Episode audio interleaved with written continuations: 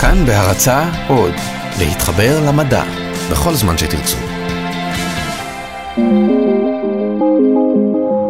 סטטוס קופ, חדשנות ברפואה, עם דוקטור מיכל חמו לוטם. השנה היא 2025. גברת להב נדרשת להחלפת מסתם בלב. עד לפני חמש שנים עשו זאת בצנתור, ואילו היום פרופסור רענני שבודק אותה ממליץ לעשות זאת באמצעות רובוט כירורגי. כבר כיום פועל הדה וינצ'י, רובוט כירורגי שזרועותיו מופעלות מרחוק על ידי כירורג, שיכול לשבת בצד השני של הגלובוס. אבל בשנת 2023 ייכנס לשימוש לאחר מחקרים קליניים רובוט עצמאי, שלא יצטרך רופא בשביל להפעיל את זרועותיו. הוא חמוש בבינה מלאכותית, צפה בעשרות ניתוחים כאלה, יש לו כמה וכמה זרועות, והביצועים שלו הוכחו במחקרים כטובים מאלה של מרבית המנתחים שהתמחו בכירורגיית חזה. למען האמת, אין יותר כירורגיית חזה. ההסתדרות הרפואית החליטה שהגיעה העת ליצור התמחות משולבת, קרדיולוגיה, שיטת התמחות של רפואה פנימית, מנתחי החזה ומנתחי כלי דם. בנוסף, המסתם עצמו צולם במדפסת תלת מימד.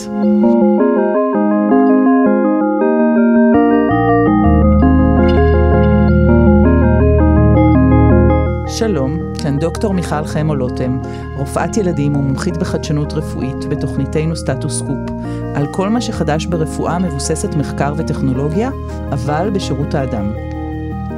החיים שלנו משתנים דרמטית בזכות המדע והטכנולוגיה, ודברים שלא ניתן לדמיין קורים ברגע זה. זה נשמע כמו מדע בדיוני, אבל זו מציאות. והיום איתנו באולפן פרופסור אהוד אודי רענני, מנהל מרכז הלב, חזה וכלי דם בשיבא. ובעצמך, פרופסור רענני, אתה מנתח לב, נכון? אני בעיקר מנתח לב, כן. קודם כל ומעל הכל. ברוך הבא, מותר לי לקרוא לך אודי ככה מעת לעת פרופסור כן, רענני. לגמרי. אז מה זה, תרחיש אמיתי מה שאמרתי, או שאנחנו אה, לא מתקרבים לשם? אני חושב שאנחנו כבר אה, אוטוטו שם. זאת אומרת, אה, אני חושב שה... המרחק שלנו היום מה, מהתחזית הזאת, או מהפנטזיה הזאת, הוא יותר קרוב ממה שהוא היה לפני uh, חמש או עשר שנים. כי קפיצות המדרגה הטכנולוגיות בתחום הקרדיו-וסקולרי הן אקספוננציאליות. מדהים. אתה סיפרת לי למשל שהיום משתילים מסתם אורטלי בצנתור, בוא ככה, בוא נסביר כן. גם מה זה מסתם, מה זה אורטלי, מה זה צנתור, מה זה מציאות מדומה, ואיך כולם מתחברים. מצוין. Uh, בלב יש... Uh, יש, uh, קודם כל מחלות הלב מתחלקות ל, לכמה, לכמה בעיות עיקריות. יש את הבעיה המאוד ידועה של סתימות בעורקים שמספקים את הדם לשריר הלב, אלה עורקים כליליים שלמעשה מצפים את שריר הלב מבחוץ, והם אלה שמזינים את תאי השריר בדם ובחמצן הדרוש לו להתכווץ. סתימות שלהם גורמות או להתקף לב או לתעוקת חזה, וצריך אה, לטפל בזה או על ידי פתיחה בסטנטים או על ידי ניתוח מקפים. אה, סוג מחלה אחר הוא מחלה במסתמי הלב. הלב הוא, הוא למעשה משאבה. שמורכבת מצד ימין ומצד שמאל, בכל צד יש שני מסתמים. Uh, המסתמים בצד שמאל הם אלה שבדרך כלל חולים וזקוקים לטיפול, סוג של uh, תחזוק אחרי איקס uh, שנים. Uh, זה בדרך כלל באנשים לא מאוד מאוד צעירים, אבל זה גם uh, באנשים צעירים, בדרך כלל, אם זה באנשים צעירים, בדרך כלל עקב מומים מולדים. אם אין מום מולד, אז בדרך כלל המסתמים מחזיקים מעמד 50, 60, 70 שנה, ואז צריכים אה, תחזוק שהוא בא בצורה של או תיקון או החלפה. עד לפני 6-7 uh, שנים, הדרך היחידה לטפל במסתם, להחליף או לתקן אותו, הייתה בעזרת ניתוח לב פתוח. כלומר, חיבור למח... לפתיחת חזה, חיבור למכונת לב ריאה, פתיחת הלב, ממש פתיחה פיזית של שריר הלב, הגעה למסתם, ואז התיקון שלו או ההחלפה שלו בתותב, שיש כל מיני סוגי תותבים, אני לא אכנס לזה כרגע.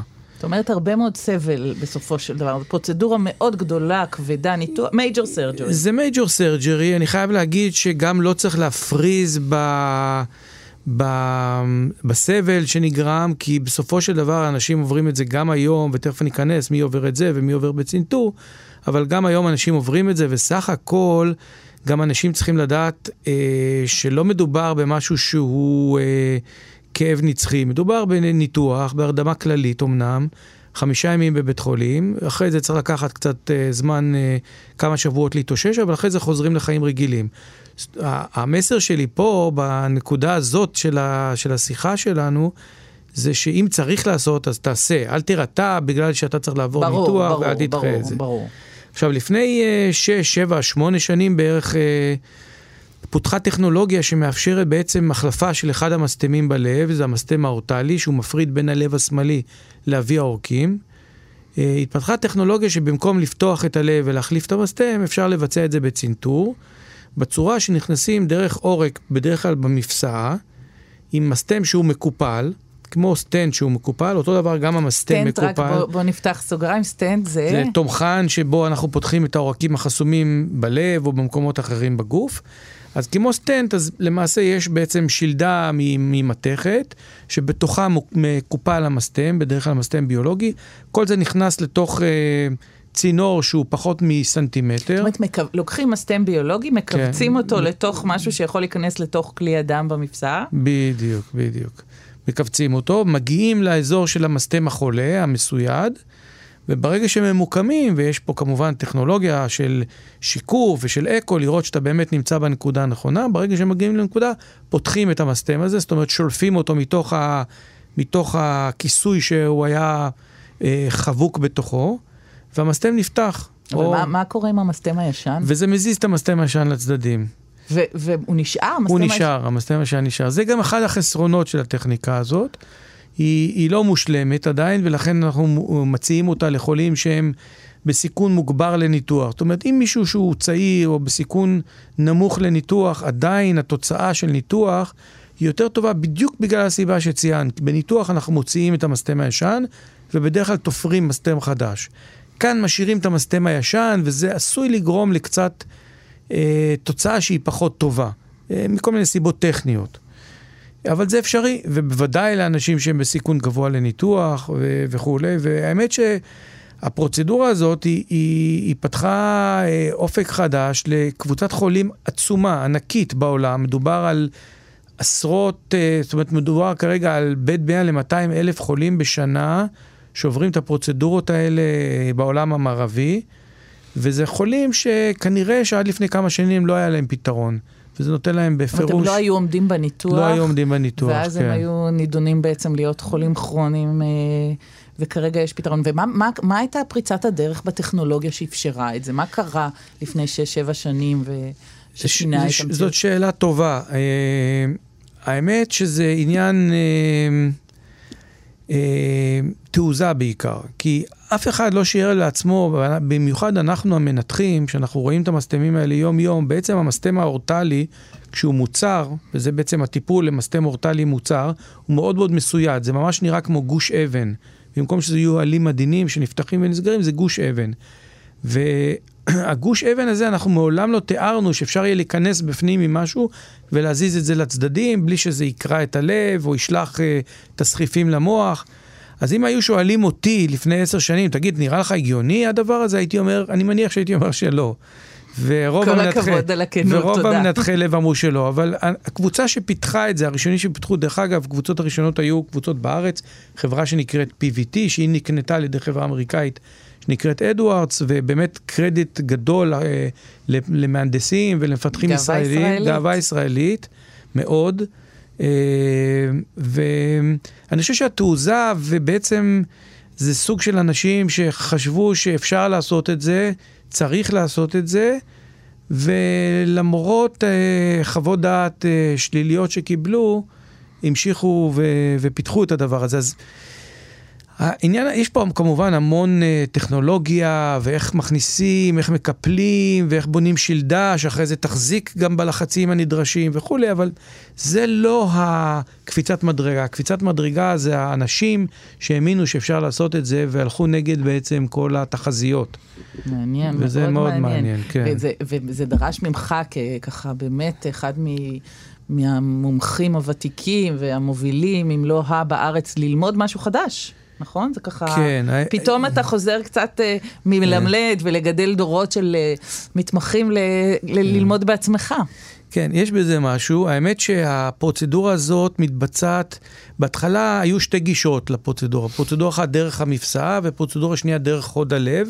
שניהם פרוצדורות דרך צנתור. חוד הלב? חוד הלב, פתיחה קטנה של בית החזה, ממש ממש קטנה של 3-4 סנטימטר, ודרך חוד הלב נכנסים עם הדבר הזה. חודרים את שריר הלב? חודרים את שריר הלב, כן. זה עדיין נעשה, אבל זה נעשה רק בחולים שמאיזושהי סיבה אין דרך להיכנס דרך כלי הדם שלהם, כי הם סתומים, מסוידים מדי וכולי. אז בהתחלה היו יותר פרוצדורות כאלה שאנחנו היינו משתמשים, כמנ... משתתפים כמנתחי לב, אבל לאט לאט הפרוצדורה הפכה להיות 90 אחוז מ- מהמקרים פרוצדורה צנתורית לחלוטין, והיום מי שעושה אותה בעיקר זה המצנתרים. אה, שזה מאוד הקרדיולוגים. מעניין, אתה ככה סיפרת לי בשיחה המוקדמת שלנו שהמקצוע, המקצועות שאתה מייצג בעצם עוברים שינוי אדיר. תספר קצת על השינוי הזה. כן, המקצוע, מקצוע לב מחולק ל... יש כמה דיסציפלינות שעוסקות במה שנקרא לב, אבל בעבר הדיסציפלינות האלה היו דיסציפלינות מאוד מוגדרות. היה מחלקת ניתוחי לב שבה גרים מנתחי הלב.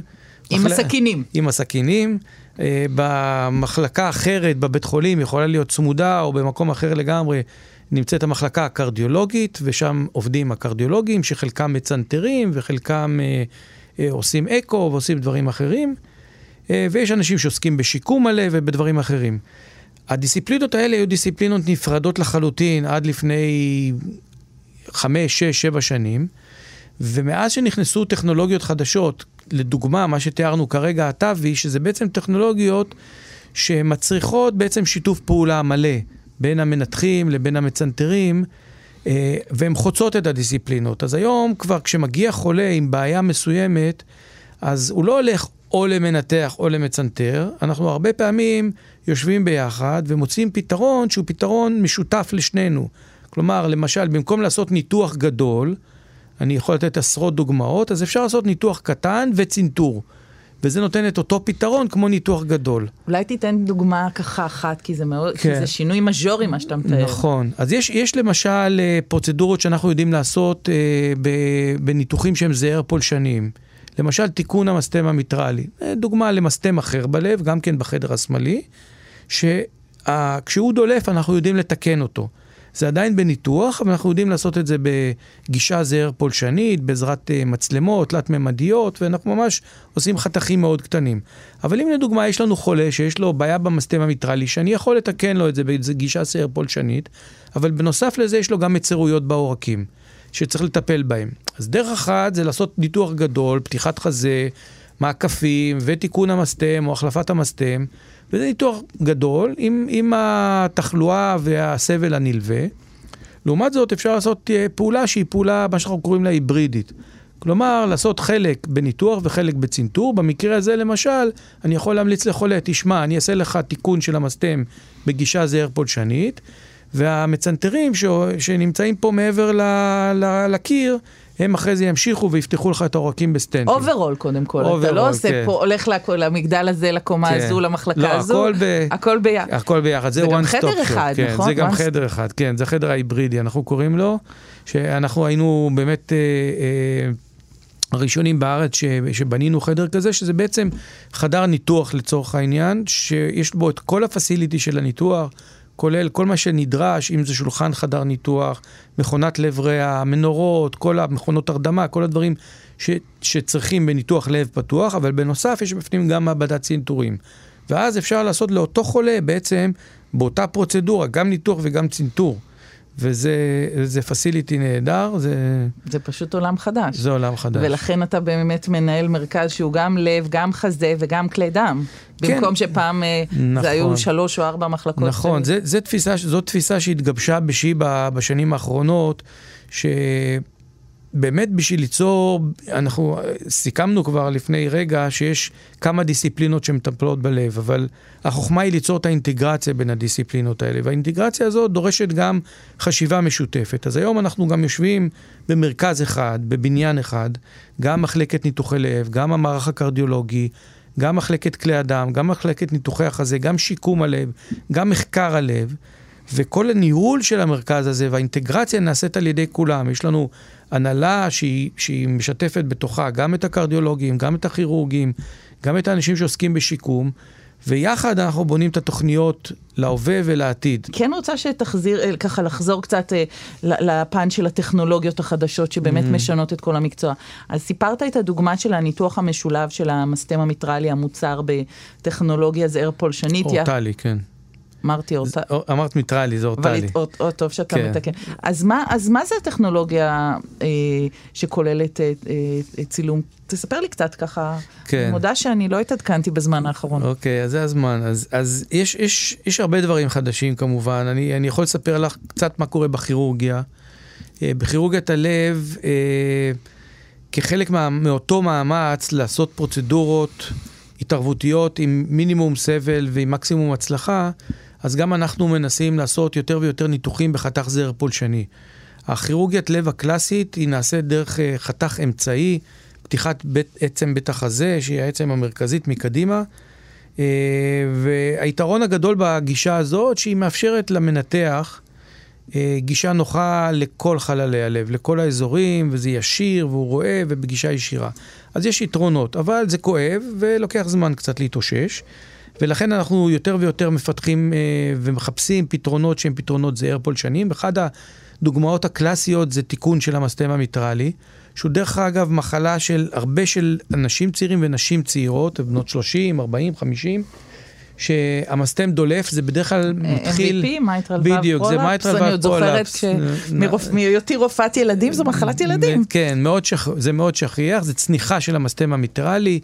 אה, זה אה, ברמה של 20% באוכלוסיית הנשים, 10% באוכלוסיית הגברים, וחלק מאלה שיש להם את הצניחה, הם אה, מפתחים גם קרע של המסתם ודליפה קשה, בגלל שהמסתם הוא חלש.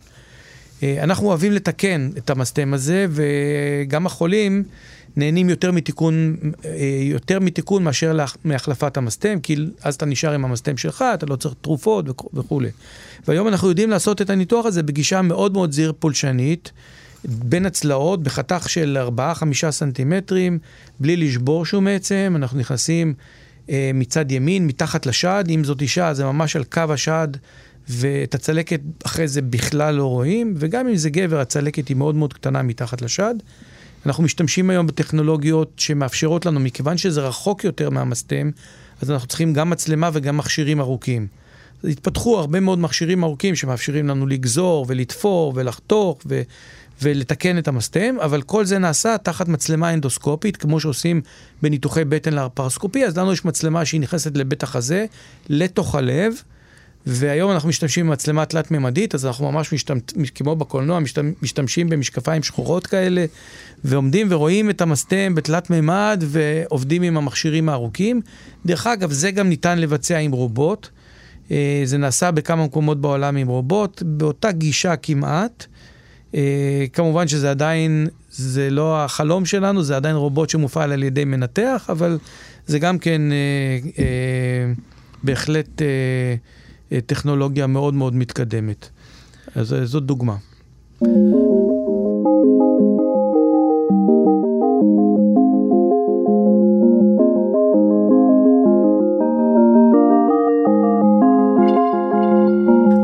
בתוכנית אה, סטטוס קופ, ואיתנו באולפן פרופסור אודי רענני, מנהל המרכז ללב, חזה וכלי דם בשיבא, ובעצמו מנתח לב מדופלם ומנוסה.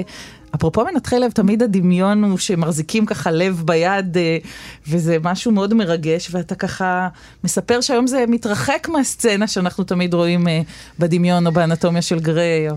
כן, אני, אני, אני, את, את קלעת למטרה, אני חושב שאנחנו, ואני מחשיב את עצמי אה, לדור כבר הקודם של מנתחי הלב, שבאמת עיקר עבודה שלי הרבה שנים. חשבתי שאתה בן 22. כן, הלוואי. הסוד הוא שלמדנו ביחד בבית ספר לרפואה, אבל גם את זה לא נגלה. נכון. אה, אז, אז באמת לאנשים כמוני, שבעצם את כל ה training שלי עברתי כמנתח של הדור הישן, של פתיחת החזה והכל ככה, את הכירורגיה גדולה כזאת, אז לנו המעבר הזה הוא לא קל, הוא בהחלט לא קל, כי זה גם סוג של כירורגיה שונה. זאת אומרת, היום... אה, ברגע שאתה מתרחק מהאיבר, אתה מתרחק מהלב, שאנחנו היינו רגילים, ממש הידיים היו בפנים, והיום אנחנו עובדים עם מכשירים ארוכים ועם מצלמות, אז במקום שיהיה קשר עין-יד ישיר, אז זה עובר דרך מסך, דרך מצלמה, וזה לא, לא, מעבר, לא מעבר קל לכירורג הממוצע.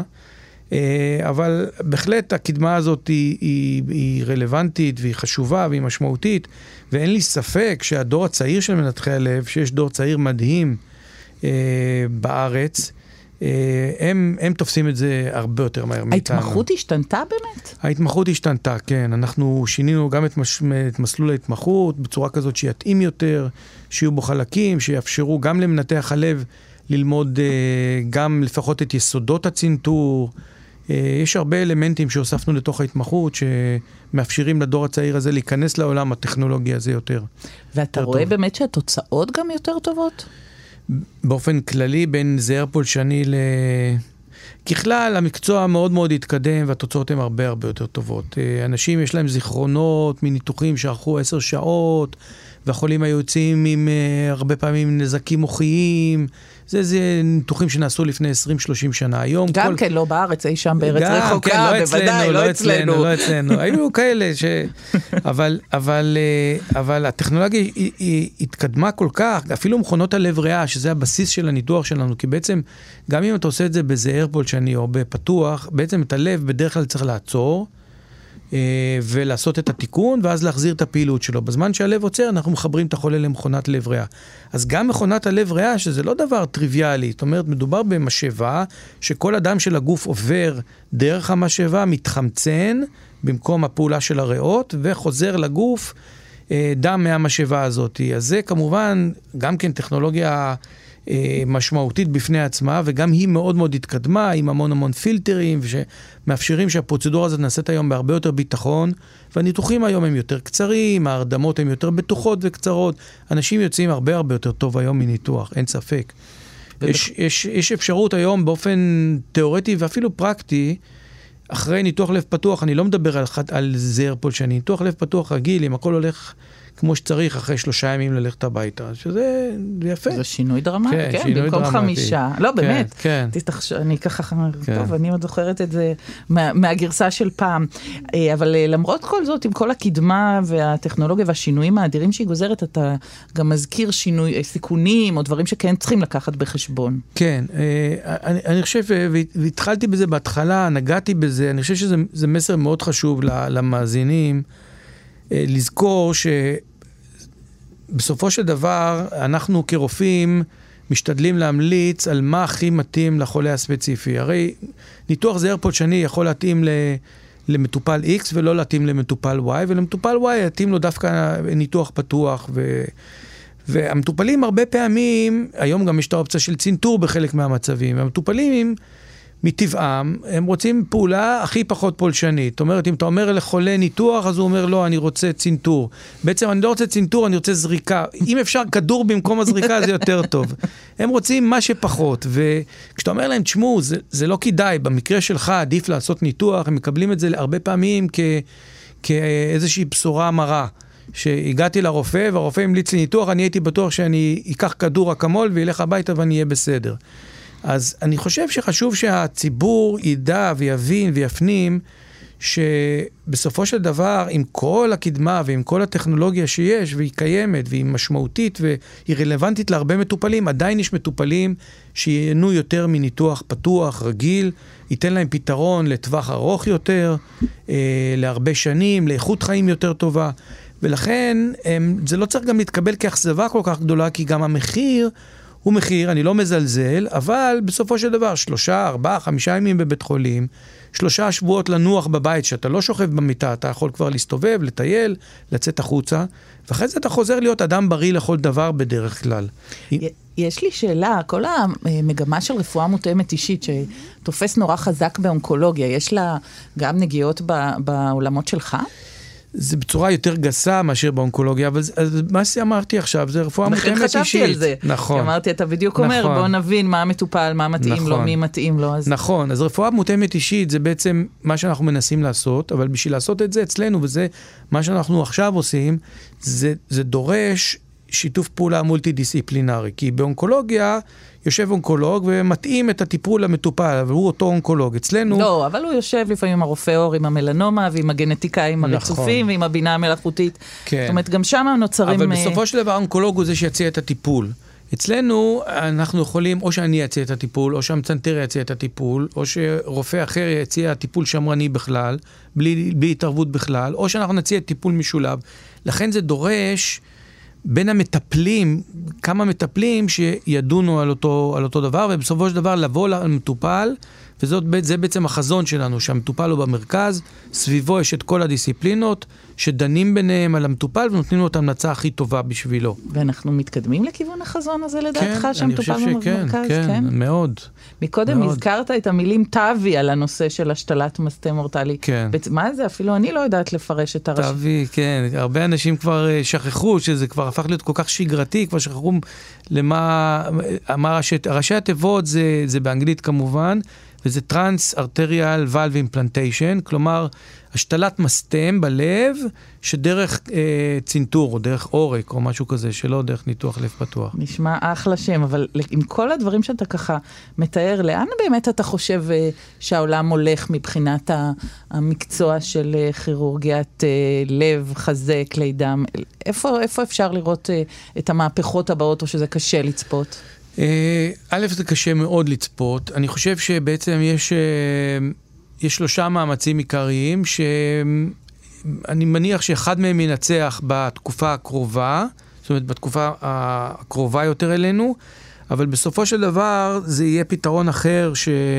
שינצח, ובעצם מאמץ אחד, זה, זה בעצם להחליף את הלב, זה לפתח לב, שבמקום להתחיל לתקן את המסטה ולהחליף את המסטה ובצנתור או לא בצנתור, לקחת את כל הדבר הזה קומפלט ולשים בפנים משהו חדש.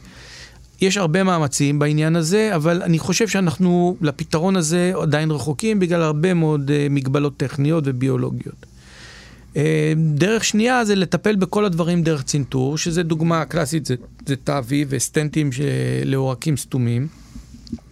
ושם אה, גם כן נעשה מאמץ גדול, ואני חושב ששם יהיו הצלחות בחמש, עשר שנים הקרובות, גם במסתמים אחרים, לא רק במסתם האורטלי, ואני חושב שזה יהיה המנצח של העשור הקרוב. ואחריו כבר יהיו פתרונות שהם החלפת הלב בצורה ביולוגית או פתרונות ביולוגיים. ספר לנו על הסטארט-אפ החדש שאתה עובד עליו להשתלת מסטה מיטרלי בצנתור.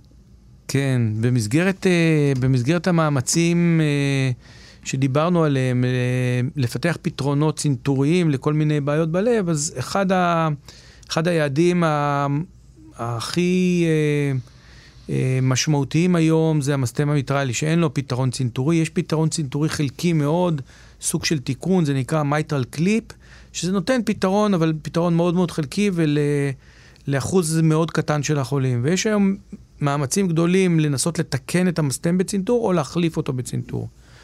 ואנחנו אה, בעצם מפתחים, פיתחנו טכנולוגיה, אבל אנחנו בודקים אותה עדיין בניסויים פרה-קליניים של החלפת המסתם בצנתור, ומה שמיוחד בטכנולוגיה שלנו, קצת שונה משל חברות אחרות שגם כן עובדות על הדבר הזה, זה נובע בעצם מזה שאנחנו כירורגים שפיתחנו את הטכנולוגיה הזאת.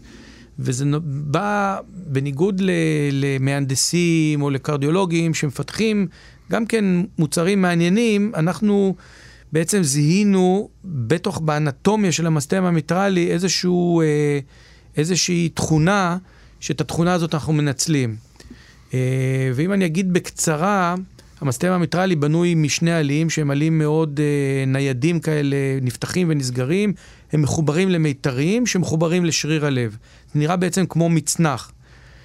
רוב הפיתוחים שנעשים היום בעצם מכניסים, בדומה לטאבי, מכניסים מסתם מקופל ופותחים אותו סביב המסתם המיטרלי, אבל יש עם זה הרבה מאוד בעיות. אנחנו בעצם מנצלים את המבנה של המסתם המיטרלי לטובת המסתם שלנו, כלומר, לוקחים את המסתם המיטרלי הנתיבי של המטופל, ו... הנתיבי זה הנתיבי המקורי. המקורי של המטופל. הוא יישאר שם. בדיוק, הוא יישאר שם. אה, ובעצם עושים איזושהי מניפולציה על המיתרים בצורה כזאת שגם המיתרים וגם העלים של המסתם, שהם מאוד גמישים ומאוד ניידים, יעטפו, אנחנו מביאים אותם אל ה-Device, ולא ה-Device הולך אל המסתם החוצה.